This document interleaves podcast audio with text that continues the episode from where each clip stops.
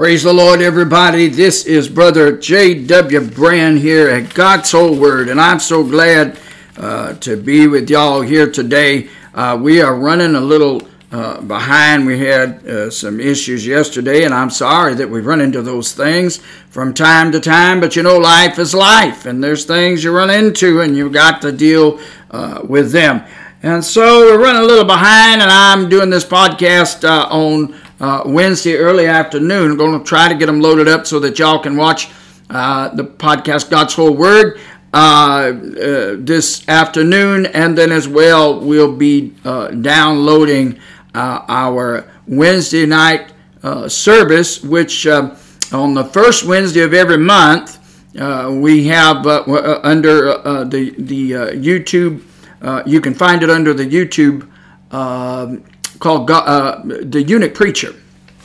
And uh, uh, we have our uh, Sabbath service on Saturday. And uh, like I said, that's a full service. I've said that before. That's a full service. Lots of singing and preaching and praying and, and all, all of those things. And uh, But on Wednesday night, we like to get right to the word as soon as possible. So we have a limited amount of singing and, and all of that. And certainly we do pray uh, you can't have church without prayer. Amen. Uh, you know, the Bible said that God says that his house should be called a house of prayer. So, but on the first, excuse me for that cough, on the first um, Wednesday of each month, we have what's called five Wednesday five five five five. You say, well, what in the world? And uh, what that means is it's very very short on Wednesday, on the first Wednesday of the month and we've got five minutes of uh, praying, uh, five minutes of singing. We got five minutes of reading the word and five minutes of preaching. Now, the last two, uh, five minutes of the word and five minutes of preaching, there might be maybe two or three minutes of reading the word and then seven minutes of preaching or eight minutes of preaching. Who knows how all that goes? It depends on how short the scripture is and so on. Uh, but it will uh, uh, hopefully tally out to about 20 minutes. Uh, because um, you know we figure that uh, everybody can take that uh, service if you don't have time to listen to the long um, uh, services that we have sometimes, especially on the Sabbath and uh, even Wednesdays. Sometimes our Bible studies can be extensive because we're trying to get the word out, and so we do want to create. made up our mind to create a short service on Wednesdays that everybody can take a little bit of time, hopefully no more than 20 minutes. It might run a couple of minutes over, folks, but uh, not much over. I tried to keep that uh, intact. And so that's what we've got going on. And that, of course, like I said, is on the Eunuch Preacher, uh, and you will find that on YouTube. And you will look up the Eunuch Preacher uh, by J.W. Brand. I don't know that you're going to find that part, my name, but I will say it when you see it. But uh, uh, you look up the eunuch preacher, and that is uh, three. The three words are all in capitals. The eunuch preacher. It's all in capitals, and the and the words are separated. So you. Um, um, push that in or press it in or whatever you call it. I don't know what the term is. I don't know what the technical talk is. But uh, you get that going on up in there and you'll find the eunuch preacher. All right, but uh, today uh, we're on God's Whole Word, this podcast, and uh, we have endeavored to start uh, a series on talking about the things that God hates. And uh, some folks, they just don't want to hear that. They say, no, God is a God of love. But I'll tell you what, you cannot know love. It is not possible. You cannot know love unless you know hate. That's not possible. Because where there is hate, there, where there's love, there's going to be a hate of something. Amen. You can't say that you don't like liver uh, and and say that you like something else if, uh, unless you know that you don't like liver. You know, some people they say, "Well, what are you talking about?" Well, you know, there are a lot of folks say, oh well uh, you know god is uh, just uh, he's all about love. There ain't nothing else to say. There ain't nothing else to talk about because the bible says god is love and jesus taught to love his, our enemies and so on and so forth. Well all those things are true. But what i'm saying to you is you cannot have love without knowing what hate is. And god understands that himself. Now if it is that you don't want to hear all the word of god well i get that Now, I understand that because a lot of folks don't want to hear all the Word of God. They don't want to hear all the counsel of God's Word. But we here at God's Word, we got a mind to give all the counsel of God's Word. Hallelujah. And so let's go to the Lord in prayer. Dear Lord, we thank you for your mighty power. We thank you, Lord, that we can call on your name. Yes, hallelujah. And we can know that you're there. Hallelujah. We know, Lord, when we call on you, Lord, hallelujah. You're going to be there for us, Lord, the moment that we call on your name, Jesus. Hallelujah. And I'm glad that I know, hallelujah, that when I call on you, Lord, I know, Lord, you're going to hear my prayer, Lord. Thank you, Jesus. And so, Lord, Hmm. I'm asking you, God, to come in here today. hey Amen. And I'm asking you, Lord, to anoint your word and teach us, Lord, what things it is that your word says you hate. Hallelujah. That we might have an understanding of what you don't want in our lives, Lord. In the name of Jesus, we pray and we thank you for the answer. Hmm. I ask you, Lord, to anoint my lips uh, that I might teach uh, and talk. Uh, and I know it's a podcast, God, but let your will in the name of Jesus be done right now. In Jesus' name we pray. Amen. Hallelujah. Amen. Hallelujah. I say amen. Hallelujah.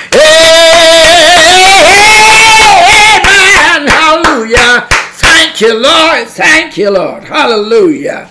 Oh, God is so good. I tell you what, I have church right here right here by myself. I can have church all by myself. Y'all don't want to join? I have church by myself. Praise the Lord. Hallelujah. All right, so I'm glad to be here today with y'all. All right, woo, hallelujah, thank you. I still feel the Spirit of the Lord. Whoa, hallelujah. Feel the Spirit of God moving, hallelujah. Amen. In Him we move and breathe and have our being, say the Lord. Don't tell me I can't feel God.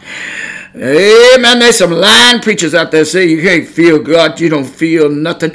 I tell you what, you don't feel nothing because you don't want to feel nothing. You want to talk to the preachers that tell you that and call them a liar. But I tell you what, you can feel the presence of God.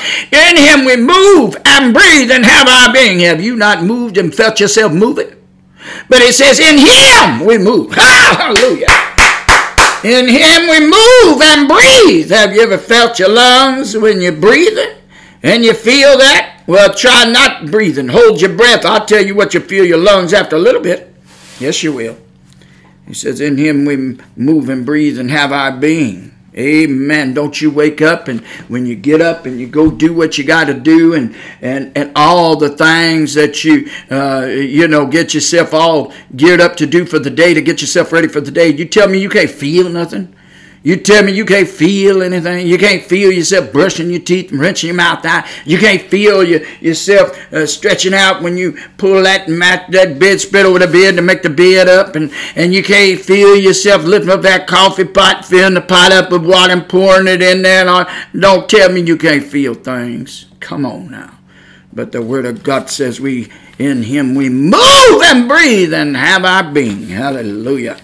Uh, thank God, I can feel His presence. Now, and so we've been talking about the things that God hates, and uh, we are now camping out. Y'all know I like to use that term. And that just means we can kind of hang out for a little bit talking about something and uh, what we are camping out, so to speak. Uh, we looked at Proverbs chapter 6. If, if y'all got a mind uh, to go there, Let's see, Proverbs chapter 6. I'm going to make my way there. chapter 6 and verses 16 through 19 it says that uh, these six things does the lord hate. This is proverbs chapter 6 verse 16 through 19 these six things does the lord lord hate uh, yea seven are an abomination unto him. So these are the seven things. Verse 17 a proud look a lying tongue hands that shed innocent blood and verse 18, and heart that devises wicked imaginations, feet that uh, be swift in running to mischief. In verse 19, a false witness that speaketh lies, and he that soweth discord among the brethren. Now, these are seven things that God hates. And they're an abomination unto him. And when you look at abomination, I, have said that before. Flat out mean God, something that God hates, makes him sick to his stomach. And I said before, these people, oh, God ain't got no stomach. Well, I'm full well knowing that God ain't got no stomach. The Bible says he's a spirit. That's what it says. He's a spirit. But it is a euphemism or it is an artistic way of speaking. And if you haven't studied the Word of God, you don't even know that that's how God talks sometime throughout the Word. Didn't Jesus say, I'm the bread of life? You think Jesus is a loaf of bread from Wonder Bread? No, you know better than that. And so it is that we look uh, at uh, the Word of God and we find that the Lord says this uh, things that God hates. Now, when it says that these are seven things that God hates, that don't mean that this is an exhaustive list. Now, the, but these are things that are at the core heart of the Lord, and He wants us to all listen and pay attention. But there are some other things that God mentions in His Word. Amen. And we're going to get to those things as time goes on. But we're talking about things that God hates, and the first thing that we see here is a proud look. And so uh, we're endeavoring to talk about a proud look, and we're going to take that apart. And y'all know that we can take some time. It might be a few podcasts before we get off the proud look. I don't know, whatever the Lord wants to do. And so we need to look at that. Now, we're going to go to Psalm, the book of Psalm, which is, uh, if you're at the book of Proverbs, if you looked up chapter 6 in the book of Proverbs, just back yourself up and go to Psalm. That's the next book, uh, you know, behind that, uh, chapter 10. You're going to look at chapter 10, and we're going to go to verse 2.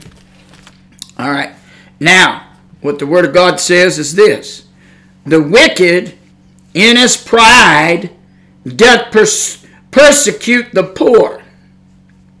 All right, I'll say that again. The wicked in his pride doth persecute the poor.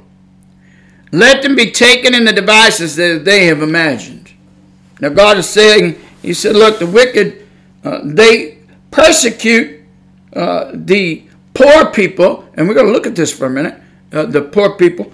Uh, some people say, oh, you mean people that don't have a good income. No, that's not all that means. Now, some people, they just, because David talked about himself being poor, and uh, he was a wealthy king, but at, at one point. And so, uh, but but there is much more to that word. But it says here that the wicked uh, in his pride doth persecute the poor. You got to get the essence of what that's saying. There, there is this spirit of pride, this attitude of pride that takes over certain people, and it lists them as wicked. When you do this, you're being wicked. Now, it don't matter if you call yourself a child of God. If you are going to do what it's saying here, uh, you're going to persecute the poor. Uh, that is uh, your pride that's rising up. And then God's going to call you wicked. I don't care if you're in the church or not. Amen. Hallelujah. You can be shouting in the prayer room all you want. But if you are one that are persecuting the poor, God says you're wicked. You need to take your wicked self out of that choir yourself. Don't wait for the pastor to find out and have to remove you and tell you you got to step down till you get that pride under control. You know, don't wait till then. Let the conviction of the Holy Ghost get a hold of your soul and and just uh, you you yourself you take yourself down from that pedestal you got yourself on. And I don't care if you're a Sunday school teacher, a Sabbath school teacher, or whatever you got going on, a choir member, or even a choir director, or even the pastor himself you got pride going on, you better look at yourself and you better take yourself to an altar of prayer and let God deal with you and let God get a hold of you that you might be convicted of that spirit of pride. Because pride is destructive, it will destroy you. And so you say, well, why are you talking like that? Listen, God is going to call people to deal with certain things. And I won't tell you something. in the meantime, before they get there where God has called them, I can guarantee you that God will have done something with them themselves. I've said once, I've said before, God dealt with me with my own pride. God stripped me of so many things, things that I allowed to get a hold of my heart, a spirit of pride. And God will take you down. If you want uh, yourself to, to be used of God, if you truly do, if that's really the ultimate of your heart, you really want to uh, be used of God, but maybe you got, uh, you know, stuck over here in this, you got your foot in the wrong place, you got your foot over there in the enemy's camp where pride is at. Huh? And God's trying to pull you back, you better let him work on you. And if that means that God is going to correct you, the Bible talks about that. God says, uh, you, you, know, if you look in uh, the letters to the New Testament church, you find out that God said, look, if, if, if He's going to deal with you as sons, He's going to correct you. Now, sons or daughters, you know, the family of God, if you are going to say that you belong to the Lord, the Lord's going to be chastising us, He's going to be correcting us. And if we've got pride in our heart and our soul, I'm going to tell you what, God's going to deal with that. And God is going to speak to us and say, look, you need to turn around. You need to let go of that pride because pride, it ultimately comes from Satan himself. You see, it comes straight out of the mind of Satan himself because Satan, that's what caused him to fall. Don't you know that Satan was, the, you know, there's another name for him in Scripture, Lucifer, and he was the most beautiful angel in heaven.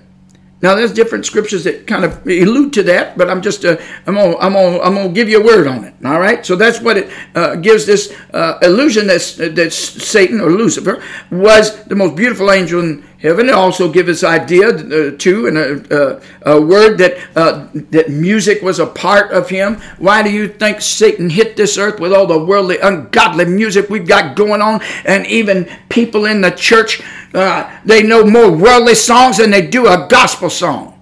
And it ought not be. Amen. And so, you know, we can't take on that spirit of pride because that come from the devil himself. Now, I, I got a word for you. Uh, who's your daddy? Is the devil your daddy? Because if the devil's your daddy, I guess you're just going to keep on going down that spirit, of, down that road where the spirit of pride is. And if you are bothered, hear me now. If you're bothered by the way that I'm talking about this, and by the way that I'm speaking about pride, and, and, and, it's itching at you and it's making you mad, it's making you angry, you, you better watch out because you got some pride in there. You say, How dare you talk to me like that? If you're talking like that, you got any kind of attitude anywhere near that, and you're bothered because a preacher's got on here and talking about these things, then there's a spirit of pride you're going to have to deal with. You're going to have to face up to it. You're going to have to acknowledge it and face up to it and repent of it because it comes from the devil himself. Amen.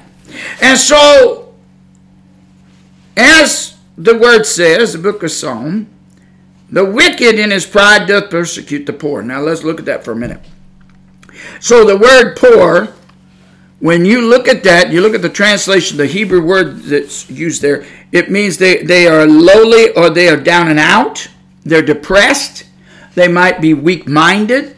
Uh, those type of, uh, of things going on in those those people. Now, how many y'all ever heard uh, the term, you know, kicking a dog when he's down, uh, or something like that? I'm not sure if that's exactly how it goes, but something like that. In other words, the person, the person's, the meaning of it is the person's already down, and then you're gonna come along and kick them you may not have been the one to knock them down, but because they're down, you and your pride and your your you know you want to rise yourself up because of your haughty spirit, and you won't come along and kick them, make them look like you're above them, and you're gonna behave like that. Well, God don't like that, and nor should you be one that you you know you see somebody that is weak in their mind you know they they may be dealing with depression. They may be dealing with weakness in their mind and you're to come along and you're going to act like that you're like over them.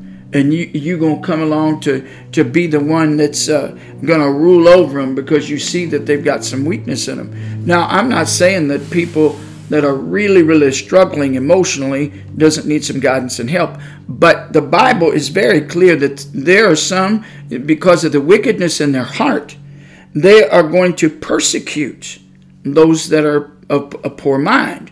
Now, it could be as well be translated to mean uh, poor as in physically poor, literally physically poor. Like, uh, you know, you ain't got a lot of money. You got to, uh, maybe you're living in just a, on the uh, side of town that a lot of people don't want to live because that's all you can afford or whatever. And there's some people that look down on folks like that. Well, that's the spirit of pride. If you if you think because you live on a better side of Houston, now I talk about Houston because that's in the area where I am. But if you think because you live on a better side of Houston than somebody else on the other side, and, and y'all going to the same uh, place of worship, and and and you just driving that better car, maybe you driving a Cadillac, and, and, and they're having to ride a bike to church. I don't know, maybe or, or taking the bus system to church, whatever. And you look down on them as if uh, your your uh, education and and all the opportunities that you had or whatever and maybe you worked hard to get where you is that's all right if you worked hard where you are to get where you are that's all fine and well but for you to take that and look down on folks God don't like that. And you better understand, God means what he says when he says he hates it. He's not playing. He means he hates it. When he says a proud look, that is what a proud look looks like. That's one of the things that proud look looks like. And we're going we're going to take this apart. Because we can't get to all of what the proud look looks like uh, in one podcast or even two or maybe even three. No, we, we're going to have to look at this because if God hates it, we don't want it in our life. If you're going to be a Christian, you don't want a proud look in your life because God said He hates it. Why would you want it there in your life if God's saying He hates it? Amen? And so I want to relate the story, and I'm going to be very careful because I'm not going to mention no names. But if uh, certain ones uh, in my family hear this podcast, they may figure out who I'm talking about. That may be true.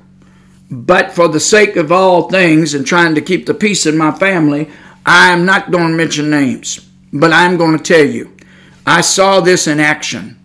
I saw this situation in action myself. And uh, I even spoke to the person because the Holy Ghost moved on me and said, You need to tell this person uh, such and such. And so and you say, well, who are you to listen? When when you get through going through what you need to go through to get where God wants you to be, then God's going to say, okay, now just remember, you be loving and merciful and kind also, because I was patient with you and long suffering, but I helped you get through this. That's how you you have to now. Whenever I preach and whenever I teach and I talk on the podcast and all that, some people listen to me and they say, "Man, he just sounds like he's just a mean old man." But I'm not a mean old man. I love people. I care about people to to the point. I mean, I, I, I told my children one time. I said, "You have no idea." I don't think my kids really understood, and I said, "You don't know how much your daddy loves you." I said, "I'd give my life for you if I had to." I said, "Because you, uh, I love you." I I and even though you irritate the daylights out of me, and sometimes I want to just knock you in the next week because of your foolish decisions and the things you've done. Of course, I wouldn't physically want to do that, but I'm just saying, you know, it's a, a, a word, a euphemism, a word. Come on. No, don't get on here and send comments to me about, oh, he's abusive. Come on now. Straighten yourself up so you can hear the word of God. That's what I've been saying before. People take a word that somebody says on the podcast and they run with it because they don't want to listen to what God has to say in His word. Amen. We're talking about a proud look. Amen. And that proud look gets a hold of you if you want to twist what I'm saying and then trying to turn it around instead of focusing on what we're talking about. Getting that pride out of your heart. Don't you know you're going to go to hell with that? You certainly will. God don't want you to go to hell, and I'm not making no judgment on you. God's already made the judgment. God's already said it. I'm just a messenger, but God don't want you going to hell. I don't want you going to hell. You say, well, why do you care? You don't know me. Well, I may not know you, but God does, and the Holy Ghost is inside me, so why wouldn't I care? You see. And so I saw this played out in my family. So I'm going to give you some of the detail I'm not going to give you names, but I'm going to give you some of the detail so that you can kind of relate it because it works that way. You know, when Jesus told parable, and please understand, I'm not equalizing myself to Jesus at all. My God, I would never. Lord, you know that in Jesus' name. But what I'm saying is this Jesus, he spoke in parables a lot of times with the things that people understood around them. Like a lot of times when you hear the Lord talking about uh, planting and garden, you know, using uh, analogies of farming and that kind of thing, because it was the the main thing that went on, and people understood that. They understood those type of things if you speak in that manner, but sometimes they still it would go over the head what he was trying to say. But he would use uh, these uh, picturesque ways of talking, and uh, you know, and even up until um, I don't know the, the early 20th century, many, many people would understand those terms because so many people did gardening and all that. Well, now you got white collar jobs and you've got, uh, you know, all, all types of jobs now that don't even have to do with, uh, you know, farming and, and that kind of thing.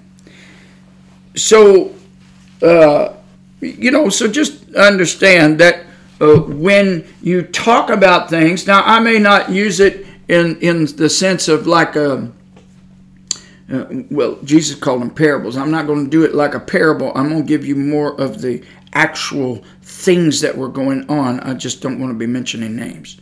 So that way it's not you know i don't want you confused as to what i'm saying. I'm going to tell you like it is. This is god's whole word. I'm just going to flat out tell it. And i told y'all when i started this podcast sometime i'm going to say things that are going to upset people and I don't mean to do it to upset you, but I know it's going to because the Lord put a fire in my mouth and He said, I want you to go tell them because they need to repent of these things. They've got to turn around. And you, He, he said, I put you through. Well, I put you through for you to learn. Now go and tell them. So, and He told me not to be afraid of nobody face, so I'm going to have to tell. So, when God says this word here, all right, let's look at it again. It says the wicked in, in, in pride doth persecute the poor. Now, there's a word, it's in italics. Now, if y'all don't know what italics are, if you look at your Bible, if you got a, a King James Version, because that's what I do, uh, and you'll see words that look slanted and they might be uh, thinner, um, you know, ink than what you see in the other words. You see there's a slight difference in the lettering. Well, those words were not in the original text. So you could, some of these, it's easier to understand it uh, with the writer or the translator that was translating the words from the original text to here uh, for them to add in those things. Those are not original uh, in the original text, words in the original text, but they were added in order to help us have more of an understanding of what was being said. Now, I notice that sometimes, not every time, but sometimes it's easier to read it without it to get a full understanding. Because if you read it and you say, the wicked in his pride doth persecute the poor, some, some women are going to run around and say, oh, well, I don't have to worry about it. Because it says his. Well, that word his was not in the original text. So you could read it and it would say, the wicked in pride doth persecute the poor. So that includes everybody, you see. And you say, well, why, why do they put his? Well, they're not going to sit there and say his, her, and you know, and the teenagers and whatever.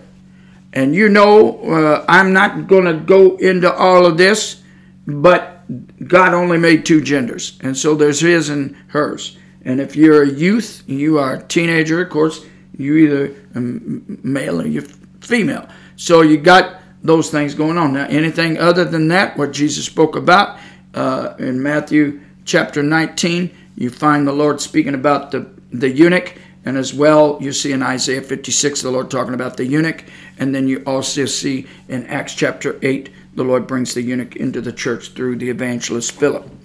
And so, but uh, in any event, you say, well, why'd you say that? I'm, I'm, I'm gonna I'm going to put those in because if people are going to try to dominate our world with some of this nonsense that these 75 genders and these 100 genders, no, there's not. No, there's not. The Bible says in the beginning, God created the world, or created uh, male and female. That's what Jesus said. Well, He created the world, that's for sure. But Jesus, He said in the beginning, God uh, created male and female. And when He brought up that, when He said those words, uh, there are Christians. Now I'm going to talk to you, you people who, you know, you say you're conservative. Well, I'm, I'm conservative. I'm probably more conservative than some of y'all.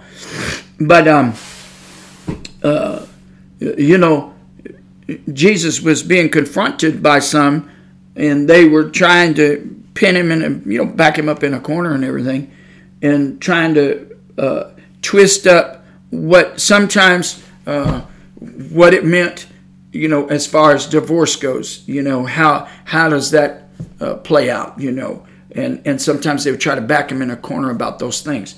And then another time he somebody brought him, I believe it was the Sadducees, it may have been the Pharisees, but another time they brought up this woman that had married a man, and then he died, and, and there was no uh, child uh, yet. So she married the next brother to be able to, that was under the Jewish law, and, uh, and still had no child, and that husband dead. And go on down through seven husbands, and then they said, and then finally she died. They, all the husbands died. She had no children, and, uh, and she eventually died. Whose wife is she going to be in heaven? And then the Lord began to say, you know, you err in the scriptures because it's not marriage or uh, being married in heaven. He said you're going to be like the angels. So, you know, that's one one thing. But then another thing was where where they were discussing marriage and divorce, and they said, can you marry? Can you divorce for any cause?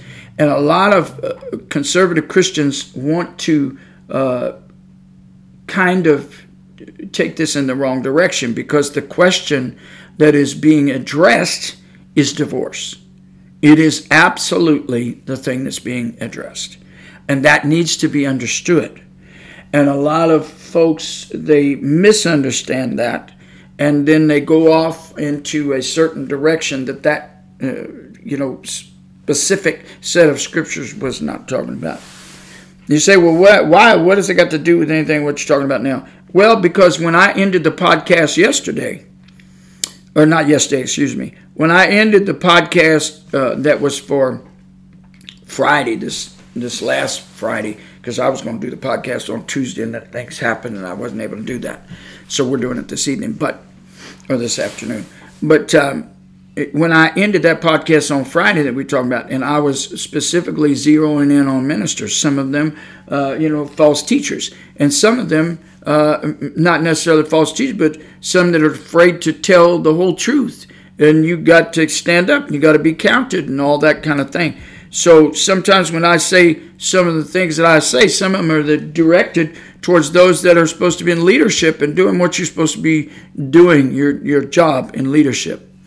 And one of the jobs in leadership is to rightly divide the Word of God. Don't take the Word of God and twist it up to say something that it's not actually saying and that's that uh, chapter in verse 19 it was not expressing uh, necessarily about marriage because that was not the question it was discussing divorce and you need to go back and look at that and uh, and of course it was discussing marriage because there's no divorce without marriage meaning that which uh, uh, is discussed between um, people who have entered into a marital relationship but what i'm saying is people fail to see that for what it is. Understand and look because Jesus was talking about divorce. This is the reason why that he said what he did, you know, and uh, and explaining what he did. He did bring up uh, gender that there's only two genders there's male and female this was what god intended for the in the beginning and so therefore that's where we stand now i know a lot of people on the left they don't want to hear that they don't want to hear that they want to they want to think that there's 75 80 genders 100 genders with it no there's not no, because see, what you want to do is you want to ignore what God said. You want to ignore what God said. Well, you can't ignore what God said. And Jesus came. Jesus is God come in the flesh, uh, being robed in flesh. And so the Lord is speaking through the mouth of Jesus, the Son of the living God, in expressing and explaining to us the detail of the Word of God. And so there in Matthew 19, uh, you know, he's talking about uh, really getting down to the point about the question of divorce because he said they said well can you divorce for any cause and jesus said no that wasn't that way from the beginning. And and and then there's other uh, things that the lord says there and all that kind of thing. But when you keep reading and the lord starts talking about the eunuch uh, you need to look at that very carefully what that's talking about. You need to be very very careful. And so when i say certain things uh, I have a mind uh, that uh, has been touched by the Holy Ghost. And God has said to me, because I, I did not want to go and, and do what God called me to do. I didn't want to do it. And you know, and I, I was I was reading the Lord really got a hold of my heart today, and I was reading the book of Jonah, which is not, it's only four chapters, you know. And uh, and I read through the whole thing, and I just uh, just uh, sobbed and cried that God would be so merciful and kind to me. I, I don't look at myself as being somebody that is above anybody or that I got greater knowledge than anybody else or anything else. I don't wouldn't dare speak in that manner. I, I can learn just like anybody else. But what I am going to say to you is God made it very clear, very, very clear in His Word that we are to rightly divide the Word of God. Do not take something and add to what God is saying. Whatever the Lord is discussing at any one point. Now, I do believe, and I've told people this, I, I say to people uh, under my ministry, and I say, you know, when you study the Word of God, what you need to do is don't don't look at one verse or even just a, a, even a paragraph or whatever. You need to look up maybe a chapter and look down a chapter so that you can kind of get the context with what's being said and and within uh, the the sandwich so to speak you know? And if you do that it kind of helps you to understand. So uh, with that said please remember those things preachers. Because I'll tell you what, if you just get on the bandwagon of saying whatever is popular, God's going to get you. Because what that does is that tells me you're running on pride because you want to do it your way and you don't want to do it God's way. And I'm going to tell you what, you better read that word. You better get that Bible and you better sit down and you better pray to God for Him to open up your eyes and your ears to understand what thus saith the Word of God. Not what you think or even those that maybe you got your license through. Mm-mm. No. Because what if they've been uh, running down the road of something that's not correct, and then the ones before them were doing the same thing, and so on and so forth? You better sit down and you better look at that Bible and you better ask God to help you out. Amen. And so, uh, pride, uh, I'm going to tell you, and we're going to get to that in a minute, but pride can really destroy people, it can tear people apart. The Bible makes it clear. Pride goeth before destruction and a haughty spirit before a fall. It is something that is extremely destructive. And so you've got to repent of pride. And I'll tell you what, pride can get a hold of preachers.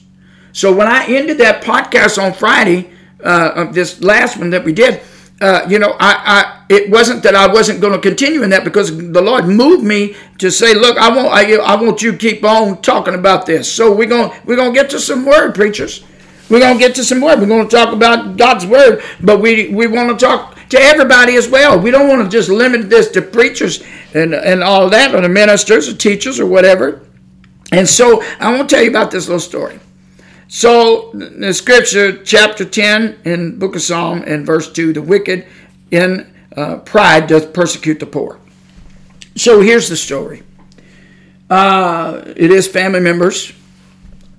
And uh, I I'm gonna try to word this so I don't slip and say something I shouldn't say because I don't want to mention names. But in any event, these two particular ones, which are family members of mine, one of them suffers from uh, really what this is talking about here the poor. And, and like I said, now we can divide it up uh, you have to apply it to what's being spoken about. Remember to rightly divide the Word of God. So, if it is talking about specifically something that has to do uh, with somebody being rich and somebody being poor, uh, you know, you're going to see those things there if you look, you know, read the Word of God. And you'll find that there. But if it's talking about poor in spirit, Jesus talks about that. And uh, so, this particular person in my family, they have dealt with uh, some things such as that. And when you look up this word poor, it can also mean depressed, uh, you know, having a weak mind and those type of things. And so, there are folks that are in the churches that are struggling with emotional issues, uh, depression, and that kind of thing. And there are people, now hear me, and I, I tell you what, we're going to have to be careful but there are people in the churches, all right. Now, the family member is the one that proceeded to do this, but I want to stop for a minute before I go into the rest of the story, and I want to explain. Sometimes when you've got people in your church that are in the part, uh, you know, considered a part of this this uh, group here, the poor, the, those who suffer with depression or, or emotional problems or whatever. You've got some high and mighty ones. Uh, y'all know it's the truth. Some of you self righteous. Some of you that are you holier than thou. You're going to have to take a few steps down. Okay, because some people they got this mind. They say, well, if they come down the altar and they repented, then they'll never struggle with those things. You better watch your mouth. You better watch your mouth because you don't know what's going to befall you one day. And the book of James tells us about that. You be careful what you say. Don't don't be so high and mighty because you don't know what they've been through. And and and I'm going to say this to you so you understand. Jesus, there was a point when Jesus laid hands on somebody they was they were blind, and uh, Jesus can do anything. Hallelujah! He's got the power to overcome any any devil, every every demon, and no matter what sickness. Ha, Hallelujah! No matter what sickness, I don't care what you got going on. Jesus can take care of it. Amen. He, he can do anything. Now, so this blind person come to him, and Jesus, you know, he's got the power to do and when Jesus touched him, uh, the person's blinded eyes, they didn't immediately heal. And the person said, Well, I, I can see now, but everything is, you know, it looked blurred. They looked like trees walking around. You know, not they couldn't make out the eye, the complete clearness of eyes were not there yet. And then the Lord touched them again, and then they were made completely whole and they were able to see fully. And I absolutely 100%, are you hearing me? 100% of a certainty that Jesus did that on purpose. Amen. He did it on purpose because some of you are so self righteous and so high and mighty in your soul, you better knock that pride out of your soul. You better get that pride prayed out of your soul. Yes, you should. Because you know, the Lord did that on purpose. Jesus could have, mm, he could have just healed him right then and there. Yes, sir, right then and there. And you know he could have. Yes, he could. Because Jesus could do anything. He could just instantly heal that person's blindness. But Jesus did that in part. And he did that to give us a word. Because you can look at some of the things that Jesus did. You're supposed to, you're supposed to be looking at Jesus and reading about Jesus and, and studying about Jesus to know who your Savior is.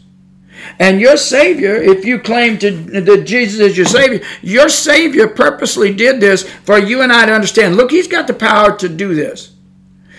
So if He's got the power to do this, He's trying to explain something to us. Are you going to listen to what He's trying to explain? I ain't talking about me, but what was Jesus trying to say? And don't come up with a bunch of nonsense neither.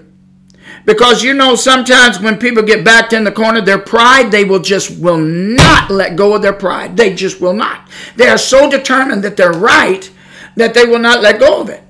And so, you know, Jesus was trying to get us to understand something. Don't come up with some foolish nonsense. Don't come up with some silly old doctrine you got going on as to why Jesus did that. No, Jesus did that for a reason. Because he wants us to understand. Look, sometimes when the Lord touches us, depending on the person, depending on their situation, depending on who they are and what they've been through, sometimes Jesus may take a time, a period of time to heal that person. Sometimes it's not always going to be an instant miracle. Now, I thank God for the instant miracles. I've seen people, I've seen the Lord do that. I've actually seen the Lord open a, a, a person's ear. Uh, I've watched it happen, so I know that the Lord can do that. But I also know that I've seen where God has taken some time to heal some folks too. And so you better get yourself out of your little prideful little place you've locked yourself into if you think that you're so mighty, high and mighty with your knowledge of the Word of God that you think that, uh, oh no, uh, they just don't have enough faith. Oh no, uh, they're, they're going to be depressed. They're going to be, but no, no, no, no, no, no. No, sometimes the Bible says the Lord come to heal the brokenhearted. Huh? Didn't say he'd come to do a miracle on him. It said he'd come to heal. Sometimes healing is a process. Sometimes God can heal with a miracle, but sometimes God allows a process of healing. And it's got to be understood. Now, here's the thing. All right, now we're going to talk about this little deal that went on. And then we're going to talk a little bit more uh, in First Corinthians, uh, excuse me, First Timothy, uh, about those that want to minister. You want to be a minister, and you want to, uh, you know, whatever that is, teacher, pastor, whatever it is you got going on. Um, but anyway, so this family member, these two family members, one of them suffers, got uh, some emotional problems that they uh, deal with, uh, some some uh, situations that can be quite severe. Uh, I've seen it with my own mother. My mother, she dealt with Uh, some emotional problems that uh, you know that required some medication to help her get on through. And some of you holier than now, you you think God can't use those things either. Well, I got news for you. God's the one that that allowed the scientists to be born. God's the one that allowed people to have knowledge to be able to put some medication together. But God is also going to allow us to be limited in what we do and in the knowledge that we carry. Because, you know, when you listen to commercials, you listen to, to anything like when you get your medication, if you're not listening to commercials, some people don't have a TV. Uh, you listen and you read some of the drawbacks on some medications is always, well, it may cause this and it may cause that. Well, you know, the Lord is saying, look, I'm going to give you some abilities and I'm going to let you be able to take care of some things with the limited knowledge I'm going to give you. But, but yours could have some side effects. The Lord is not going, you know, when He does something, He does it up. And uh, so, because one day we are going to have a new body and and he's not. There's not going to be no uh, problems with that new body we get. We're, we're not going to have no problems with that new body at all. God is going to be able to give us a perfected body uh, that is going to be like the Lord's.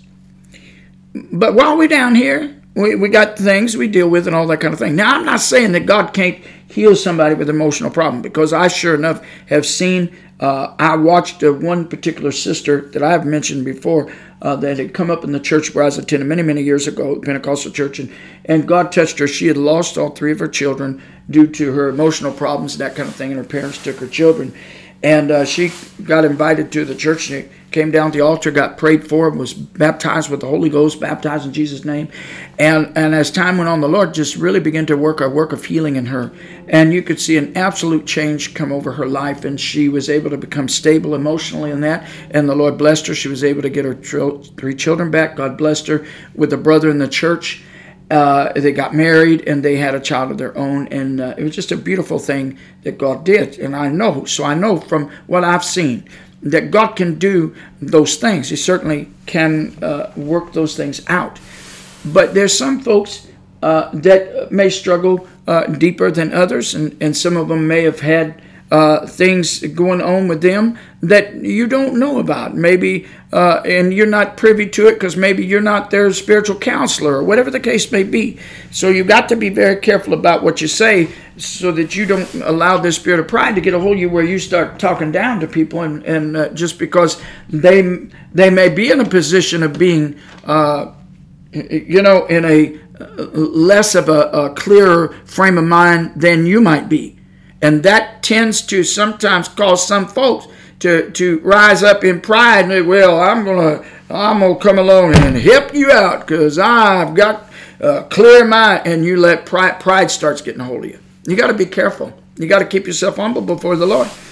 And so, this particular person in my family, they were really struggling, and they were having a hard time uh, with their emotions, and and I don't want to go into the detail of that because that uh, could create some problems.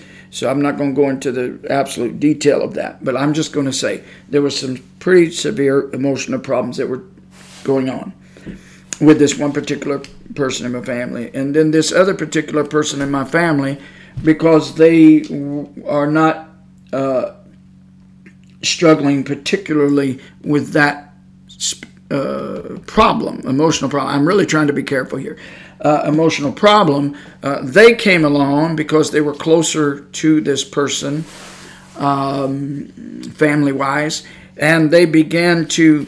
Um, they had went out uh, to somewhere to eat, and uh, there were other people around, and one thing led to another, And this particular person that was uh, poor in spirit, they were struggling, they have had some emotional issues, and this person capped on that because they carry a spirit of pride.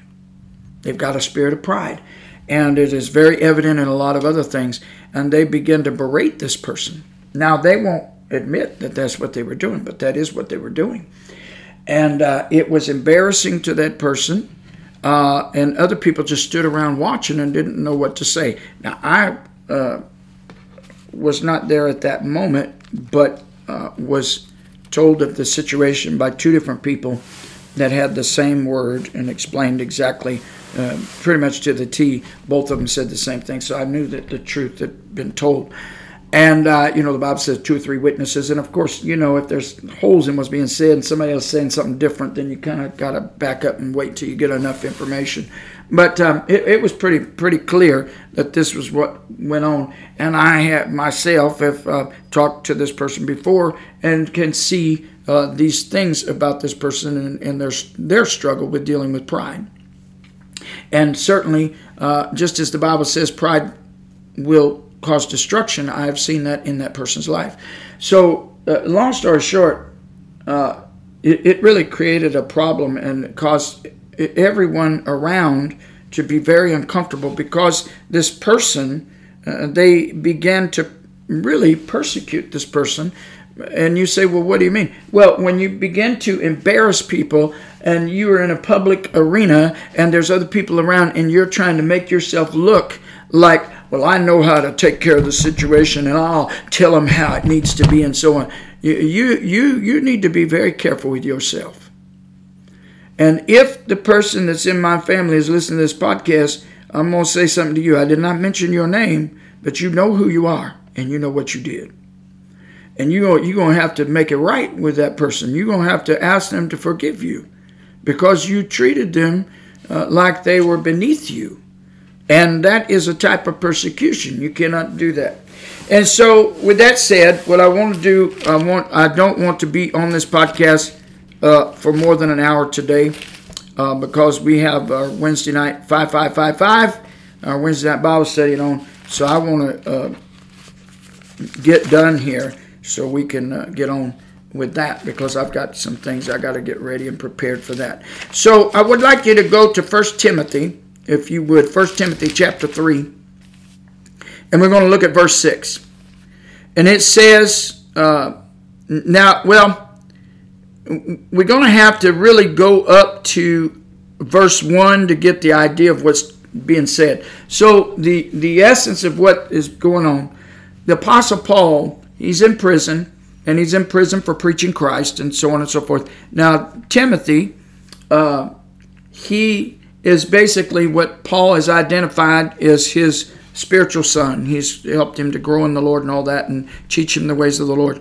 Timothy grew up uh, with his Jewish mother and grandmother because Timothy was uh, half Greek, half Jew. His mother was Jewish, and his father was Greek. So he had a mixture. He was a mixed race, and um, but Timothy had been taught by his mother and grandmother all about the Jewish um, teachings of the Word of God and and all the prophecies of the. Uh, you know the the uh, Messiah that was to come and all of those things, and they accepted uh, the Lord, and uh, knowing from all that he had been taught and understood that, but he understood that from a young age because his his mother and grandmother taught him. It doesn't mention about his father, so we can just uh, assume that uh, maybe his father was out of the picture. I don't know exactly because uh, it doesn't really give a word of that, but we do know that his father was was a Greek.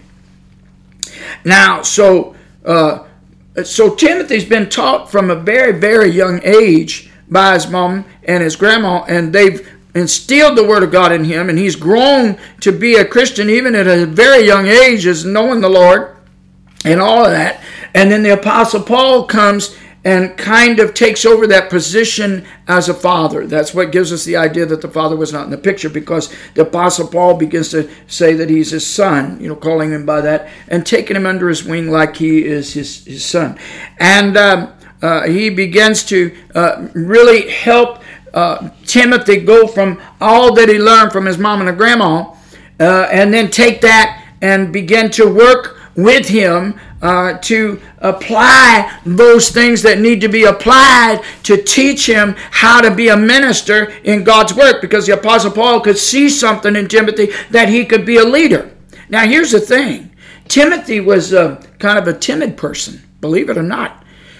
But the Apostle Paul saw something in him that uh, was going to give him the ability to be a leader uh, among the people, even though he was young. Because the thing of it is, he had been learning about the Lord from a very young age. And so now that he's still young in age, you know, he's still young in age, people begin to look at him like, oh, you're just too young to know anything.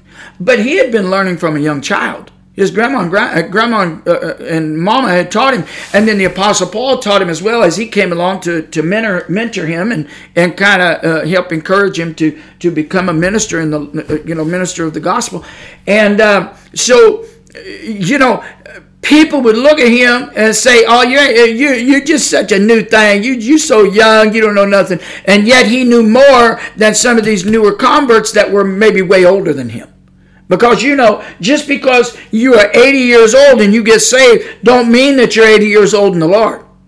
Because I, I seen somebody that was 89 years old got baptized in Jesus' name. I literally saw it with my own eyes. I watched the baptism. And uh, it took him a while to get him down in the water. But he was a new convert. He was a baby in the Lord, even though he was 89 years old.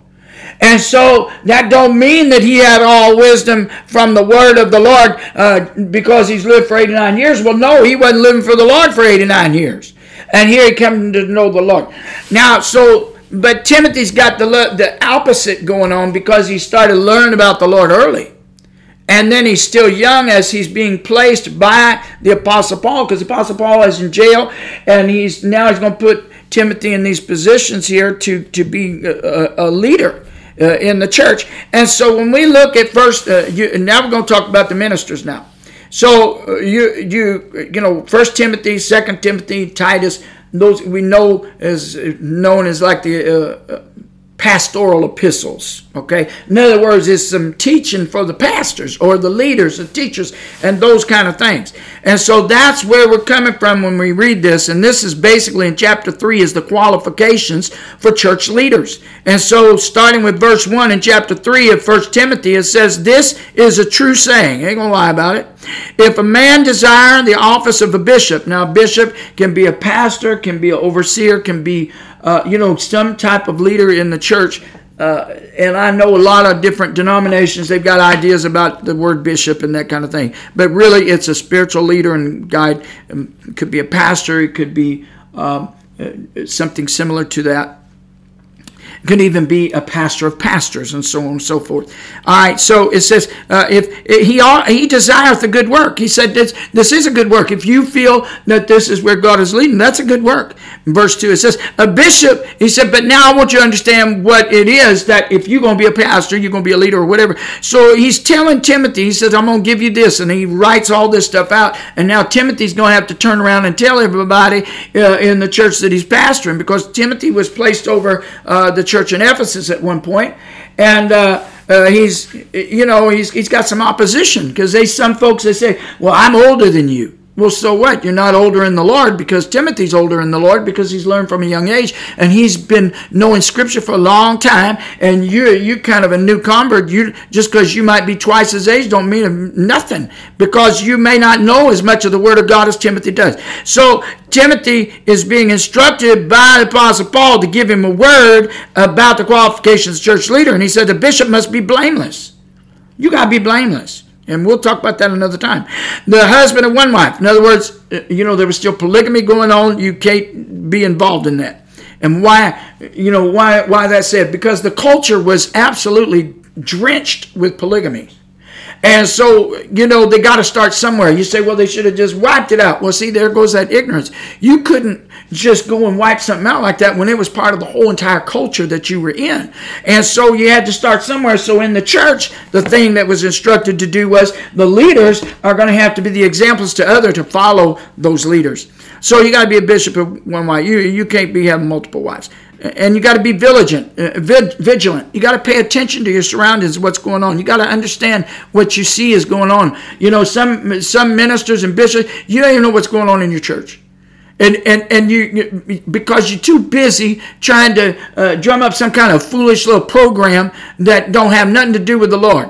Now I ain't got a problem with programs okay? But sometimes programs take away from the thing we're supposed to be doing and that's preaching jesus christ and him crucified and teaching people how to live for god. And uh, so you got to be vigilant. You got to see if you're not vigilant how if you're not going to be vigilant all right if you're not going to do that, you ain't going to know when the devil steps up in the church and somebody's, you know, I'm talking about a human being, but the devil going to use them and you don't even know that they're there because you ain't paying attention. You got to pay attention to these things. And then it says be sober. Well, you got to be sober so you can be vigilant. And uh, so you know, any any pastor, any preacher uh, think you can sit there and suck on the suds and, and, and all that. No, I'll just have a couple of beers. No, uh-uh. no, you got to be sober. You got to be vigilant and be of good behavior. All right. You, you, you can't just you cannot be a minister and be behaving in an ill-gotten manner. And then it says uh, given to hospitality. You can't be somebody that don't you don't never want to talk to nobody. That don't work. And it says apt to teach. Now there's more about hospitality. We'll talk about that another time. Be apt to teach. In other words, you you want to you're you're given to do that. And then verse three, not given to wine. Amen. Hallelujah. Not a striker. You're not one to want to be fighting. Not a greedy, greedy of filthy lucre. You're not doing this to try to gain money and trying to make a big old income out of yourself like some people up in Houston that's driving around a three hundred thousand dollar sports car.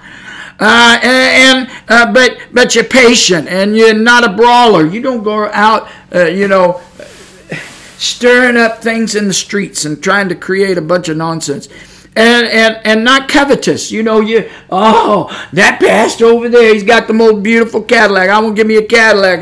Yeah, you better watch out. And then verse four, one that ruleth his uh, well his own house. You know, you got to take care of your family, having his children in subjection with all gravity. And then says in verse 5, and it goes together with verse 4 For if a man knoweth not how to rule his own house, and shall uh, how shall he take care of the church of God? So, uh, you know, uh, when you look at the essence of what's being said when you study it, you will find out that it's it's really about taking care of your family and, and those type of things too. All right, so uh, you got to be able to take care of your family, and and you can't get so lost in your ministry, folks. Listen, you you won't be a minister. You can't get so lost in your ministry because pride can get a hold of you with that. It really can. Well, I'm too busy working for the Lord that I ain't got time to deal with this and that in my family. Then you know what? You better go do something else because you're going to have to be able to balance this out. And if you can't do that, you need to step aside. And uh, then it says in verse 6, and this is what we're going to focus on not a novice. All right? Now, that word novice means they're not a new convert and they're not a young convert. They're two different things. One, they are not a new convert. Okay, that means somebody that's just come to the Lord. They may say, Oh, I know I'm called. Do you know, several months after God baptized me with the Holy Ghost, God called me to preach. Now, the difference between me and somebody else, maybe, I was scared to death when the Lord told me because I was extremely timid. I was very, very, I mean, I was so shy, it was not even funny. You would not hear me even doing what I'm doing right now. That would not, you wouldn't hear me getting in front of people and preaching or singing. No, that would never happen back then because I was just scared to death. And when the Lord told me that He called me to preach, I argued with Him and I said, Lord, I can't. I said, I can't do that, Lord. I cannot do that. I can't do that. I'm too scared. And the Lord said, I'm going to help you out but I've called you to preach. Now, from that moment on, it took the Lord many, many years working on me and all of that kind of thing. But they can't be a novice. They can't be a new convert, and they can't even be a young convert because a novice even means a young convert. You can't have somebody that's only been serving the Lord for six months to go taking over a, a church and pastoring a church. That's going to be disastrous. Even somebody that's maybe only been serving the Lord a year. That's going to be disastrous. They do not have enough under their belt, so to speak, with experience on how to pastor a church. That's going to be absolutely disastrous. And when you got people that, you know, churches that are so desperate for workers and all that kind of thing, you, you know, they make the mistake of putting somebody in a position that they don't have any experience to do so. And look what it says will happen. It says, not a novice, lest being lifted up with pride, he fall into the condemn, condemnation of the devil. Okay, so if you allow young converts or new converts, listen to me now.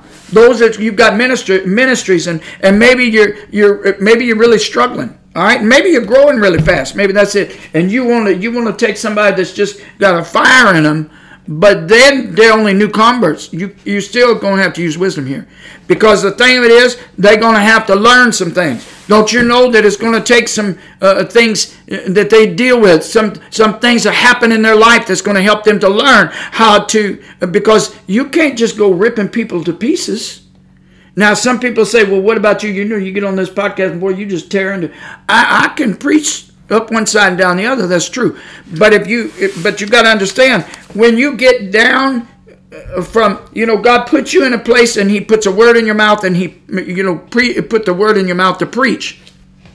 That it says preaching can do something that nothing else can do. So God can reach them to bring them in and, and try to or get them to turn from backsliding or whatever. But when you step into that position as a pastor, which is really a shepherd, you've got to be careful how you deal with the sheep. You've got to be loving and you've got to be caring and concerned. And you're going to have to uh, stop and be patient and not just be quick to give a word because you sometimes you got to listen because you're not sure where, where they're coming from and that's why i said what i did about the family member what happened you know now that person is they backslid and they need, need to get right with god so uh, that pride has gotten a hold of that person and they were beginning to deal with that other person uh, trying to make themselves look uh, that they were oh, it's going to take me. I can do this. I can speak to this person and I can get through to them. And this is just a prideful attitude that that person needs to repent of and get right. But um, in any event, you, you got to, uh, you know, somebody that's going to be put in a position of leadership. They're gonna have to have some experience behind it. They're, you, you know, you you cannot expect somebody to be a minister and them not having no losses. Did you hear what I said? I'm, I'm, I'm, I know people don't want to hear that. But the bottom line is you're gonna you're gonna have to have some law. Don't you know? It took the Lord. You say, well, it ain't all about you. I'm not meaning that it's about me, but I'm trying to get you to understand something. God, I've seen God do this many times, not just myself, with other folk too. But it took the Lord many, several decades. Are you hearing me? several decades to get me where I was. I had to go through so many losses and so much pain and suffering and all that. And you say, well, I, I don't want to have to go through no pain and suffering. Then you don't want to be no no spiritual leader. Oh no, you don't. Because if, if you're going to be a spiritual leader, you better understand God's going to put you through the wringer. Not to be mean, but we got to be tested, and and it's not easy.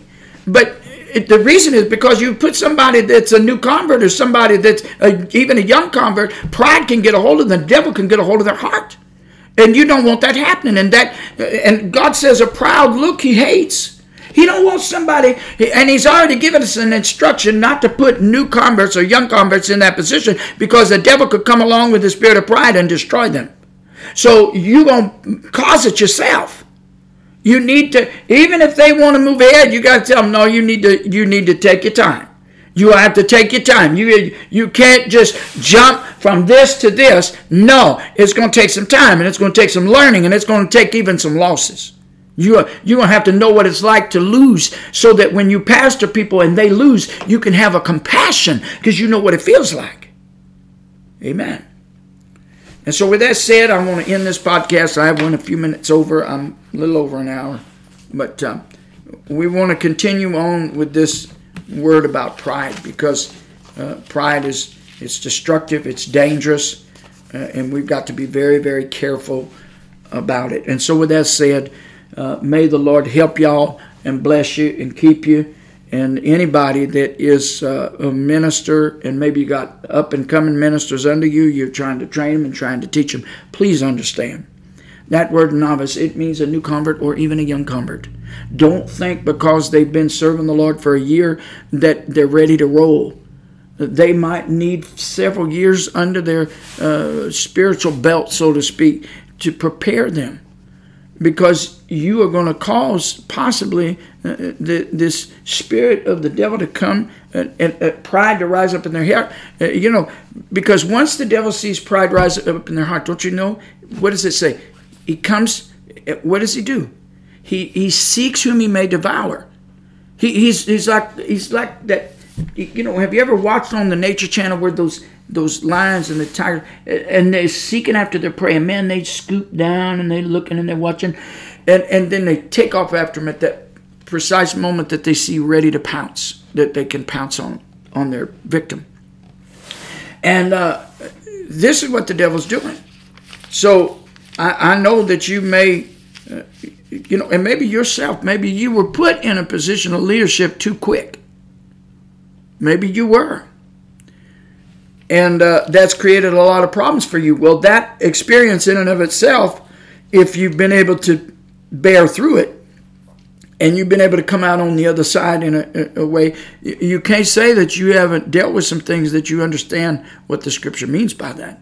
Because certainly anybody that's put in a position uh, too quickly, it can cause pride to rise up, and then here comes the devil, and the devil going to destroy them. And you don't want that to happen because what happens when, when things like that happen, then people point and they just keep pointing, oh, look, see those Christians, see, that's what happens to them. And they, well, you shouldn't have allowed that to take place because pride is a very destructive thing. So, with that said, may the Lord bless you and keep you. And until we meet again, God bless you. May He keep you until Jesus comes. I tell you what, I'm so excited about the Lord coming. I'm so excited about seeing the Lord one day and seeing His face. It's a wonderful thing to hope for. But certainly we've got our work to do, folks. As long as the Lord keeps the church on earth, we got a work to do. So let's be about our Father's business. God bless you. May keep you. Amen and amen.